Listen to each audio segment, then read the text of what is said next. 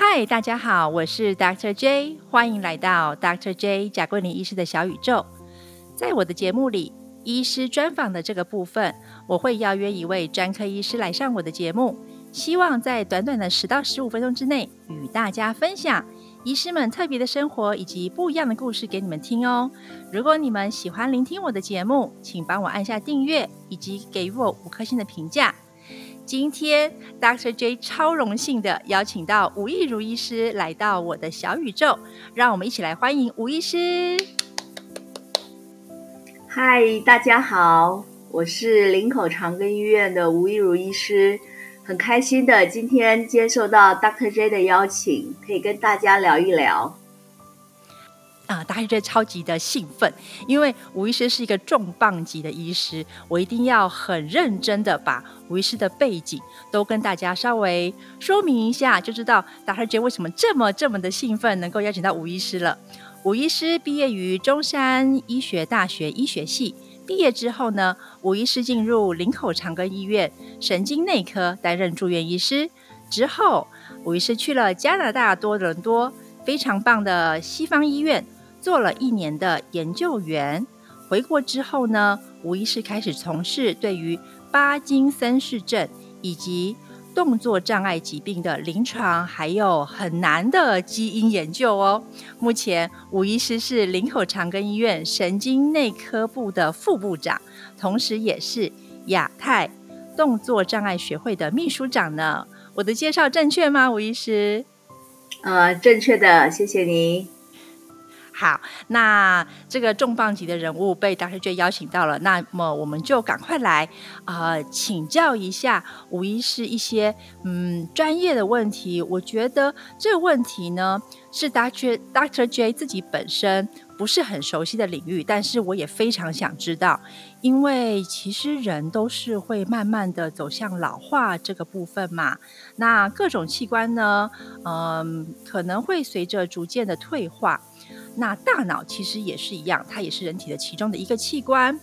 嗯，不过比较特别的是，大脑组织的老化、退化现象，它有的时候是相当缓慢，而且不见得很外显于日常的。那这个时候呢，我们要怎么发觉自己的大脑可能生病了呢？这就是今天我们想探讨的议题。那因为吴医师呢是针对巴金森氏症很专业的研究嘛，所以我想要请教吴医师，呃，巴金森氏症 （Parkinson） 这个疾病呢，临床的症状有哪一些啊？那我们如果在慢慢的走向老化的过程当中，有哪些自我检查，也可以让我们呃稍微 check 一下自己是不是有可能得到了这个疾病呢？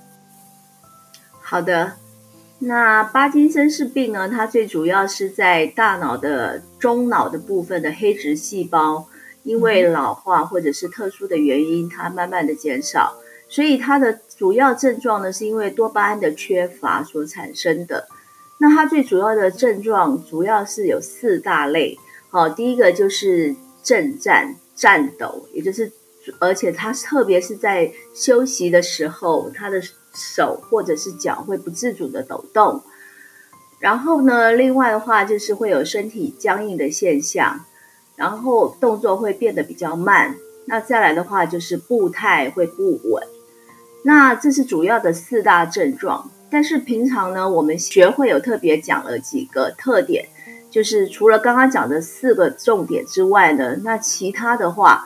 可能就是说，你在站立的时候，身体会偏向一边；走路的时候，有一只脚会拖在比较后面。那步伐呢，会越来越小步，就是走路好像小碎步，一直然后身体一直往前倾，然后会越走越快，好，身体会一直往前。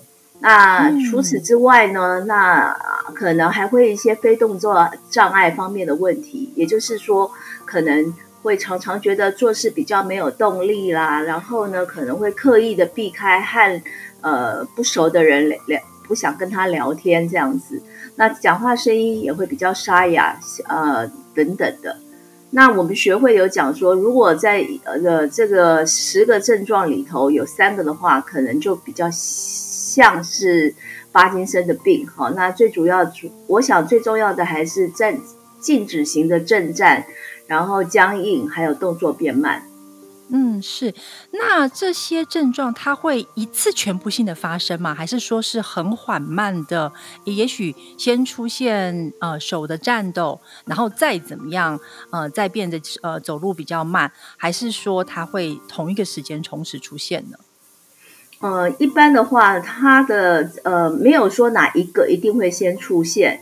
那但是比较容易被我们发现的，应该是病人如果有。颤抖的话，他们会比较明显的发现。可是其实，在这个时候，病人到我们的诊间的时候，我们应该也会发现说，他除了动作，除了这个颤抖之外，他动作可能也会变得比较慢。那我们透过理学检查也会发现，哎，他身体好像也比较僵硬。那一般我们要确定，就是说，诶，他可能有巴金森的症状。动作变慢这件事情是最重要的。那至于他有没有颤抖啦，或者是说他有没有很明显的僵硬，这个倒不见得说一定是绝对必要。是。那关于动作变慢这件事情，我有时候会觉得疑惑的点是在：诶，老人不是本来就动作很慢吗？那那个这种病态的动作变慢，跟啊老人本来就生理上就比较慢，这两个要怎么去区分呢？哎，有一个比较简单的方式哦。假设如果说你可以让病人一就是左手或者是右手哦各做二十五下大拇指跟食指哦开合开合开合的现象。那假设在这中间你会发现它中间有停顿，或者是会粘在一起或打不开，这其实就是一个很简单的一个 test 一个检查这样子。这是比较简单的。那除此之外，就是说你可以跟同年龄的人来比较，就是哎，发现他走路好像跟他太太以前他走的比他快，但是哎，怎么越走越慢？哦，就是自己的家人来比较，这个也是另外一种方式。是了解。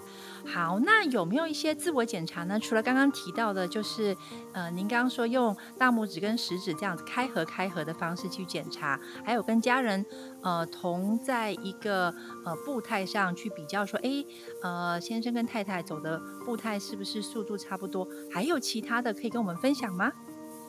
呃，如果在动作变慢这方面的话，可能就是说，哎，你可以发现，或者说家人发现，他走路的时候好像有一只手比较不会摆动，哦，那另外的话就是有一只脚可能会拖在比较后面这样子。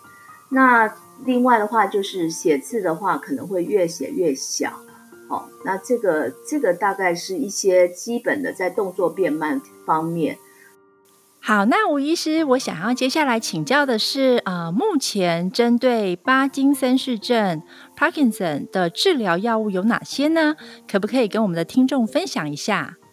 好的，那个巴金森病的治疗呢，大概有分为药物治疗、口服药物治疗，那也有呃救急性的针剂治疗，那还有外科手术治疗。那在开始要药物治疗之前，最重要、最重要的还是。努力积极的做运动，啊，因为运动可以增加我们脑部的多巴胺。那在口服药物的治疗上面呢，那大概就是需要补充的就是我们缺乏的多巴胺。那多巴胺它的前驱物就是左多巴，那也就是我们最常用的心灵美啊，或者是马多帕。那再来的话就是多巴胺促效剂。那除此之外的话呢，还有一些叫做 COMT inhibitor 或者是单。氨氧化酵素的抑制剂 （MAOB inhibitor）。那另外呢，还有一个就是以前当来当做抗病毒用的，但是意外发现，哎，它对巴金森的效果也是有效的。那还有一种对对抖动特别有效的是一种抗胆激素，哦，那大概是这几个。那如果说这个口服药物效果到了后期效果越来越差的时候，有时候病人吃药效果很慢才出现。那这时候我们有一个呃救急性的一个针剂可以治疗，那我们就给他皮下打一支阿普莫菲，啊，打个一两 milligram 或三 milligram，病人大概十五分钟之后，他就可以从完全不会动，突然间就可以非常的快速的起来活动，但这效果大概大概一个小时之后，那这就是救急用的。那除此之外呢，当然还有其他的呃针剂，但是皮下针剂，但是台湾目前也还没有。是，那这种救急用的，它可以维持多久啊？呃，打一针之后，大概十五分钟出现效果，那效果大概一个小时到一个半小时。哦，只能够维持一到一个半小时这么短的时间。是，所以真正的要呢控制巴金森氏症，还是要靠口服药物长期的慢慢去调整，对吗？是的。那那个打针的这个救急性的药物，大概都是在比较疾病比较末期的时候，我们才会使用。是，那这些复杂的药物肯定要请，就是病人去到诊间给神经内科医师做评估之后，再去做调整的。那我想要请问一下，有没有一些外科的手术啊可以做呢？比如说一些刺激脑的一些什么手术？呃，这个部分可以跟我们介绍一下吗？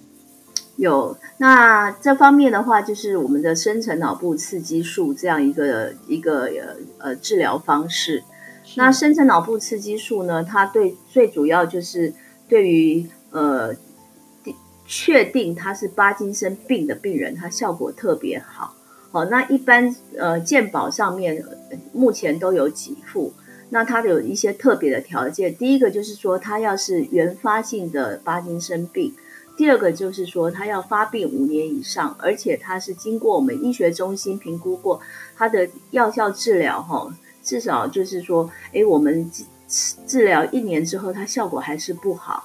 那或者是说，他因为长期服用这个药物产生一些不良的副作用，可是我们在医学中心的医师好像再怎么调也没有办法把这个副作用降到很低。那第三个的话，就是说他身体上面其他的。呃，器官啊，没有其他的内科方面重大的疾病，那再加上他没有失智症，好，那啊也没有很厉害的忧郁症，那再来的话就是说，我们脑部在给他做磁振造影的时候，必须是一个正常的，好，那这样子的情况之下，我们就会让病人好在没有服用药物的时候去拍一个照，拍一个 video，然后之后呢，再呃。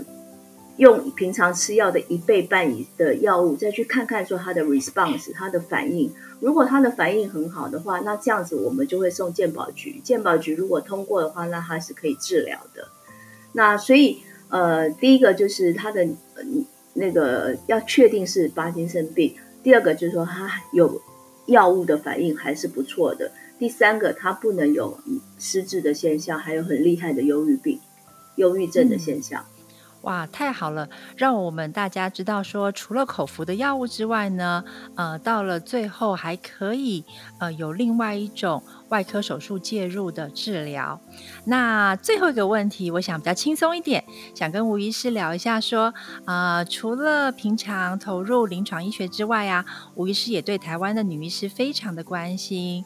呃，目前吴医师担任台湾女医师协会的理事。那么我想要请教吴医师一下，您身边应该非常多的女弟子啊，就是女医师们嘛，对吗？那呃，您觉得女医师们应该具备有哪些很特别的特质，能够做好呃自我、家庭啊，还有事业三者的平衡呢？呃，我觉得一位女医师她应该要兼具的就是要有耐心，要有毅力，然后要细心。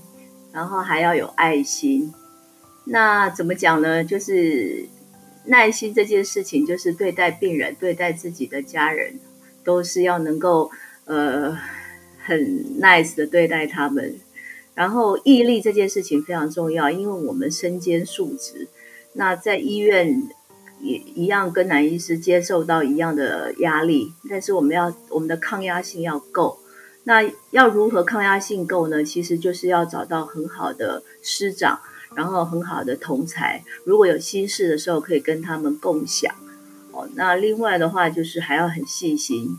哦，这是细心方面，就是不只是对病人细心，对我们周遭的事情发生的事情，这些大概都要具备。这是我个人觉得。那当然最重要的就是说要常常开心。哦，就是要。如果自己碰到一些不快乐、不快乐的事情，其实要正面的思考，就是认为说这件事情我们一定有办法可以解决。那也靠着我们的毅力，靠着我们的智慧去想办法把它解决掉。这是我这二三十二十几年来我个人的觉得，这是需要学习的，然后需要有同才，需要有长长者一起陪陪伴着我们。那这也就是为什么我会参加这些活动的原因。哇，太好了，太好了！很高兴今天吴医师跟我们分享他的医学专业哦，让我们知道要做好一位呃女医师，当这个医师的这个专业呢，需要拥有这么多的心。呃，我们知道，呃，其实要延缓老化，运动也是很重要的。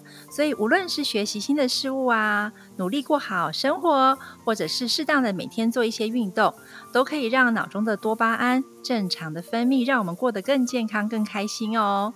好的，今天来到我小宇宙的你们，希望都可以带一些快乐的学习跟幸福的智慧回去。Until then，我们下次再见喽，拜拜！谢谢吴医师，拜拜，谢谢。